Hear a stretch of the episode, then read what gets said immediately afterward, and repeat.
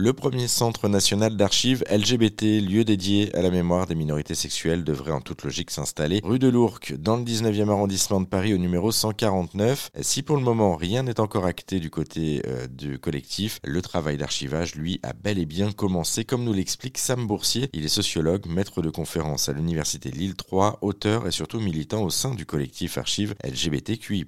On a des archivistes euh, de métiers euh, qui sont dans le collectif, donc on a commencé à, à traiter, à taguer, enfin à indexer, etc. On travaille aussi avec Big Data, qui est un projet formidable de mémoire minoritaire, qui est le projet, on va dire, d'archives LGBTQI sur Lyon, que mène Roméo Sartre. Et on travaille aussi avec Mémoire des sexualités de Marseille pour aussi mutualiser les ressources numériques, l'inventaire, le guide des sources, parce que voilà, il faut savoir où sont les archives et qu'est-ce qu'il y a dedans, qu'est-ce qu'il y a dans les cartons. Donc, faut faire une liste, etc. Pour l'instant, nous, on, on, a une amorce de ça. Et de toute façon, s'il doit y avoir un centre d'archives LGBTQI digne de ce nom à Paris, ça va pas être les petites mains des volontaires. Hein. On est arrivé à une époque où si vous faites le travail bénévole pour un projet, d'abord, c'est pas possible. Hein, et vous faites du travail gratuit. Parce que maintenant, voilà, vous avez quand même des mairies qui s'affichent LGBTQI friendly, capital gay friendly, capital fier et tout, qui aussi attirent des touristes, etc. Enfin voilà, c'est un peu les Oui, c'est aussi.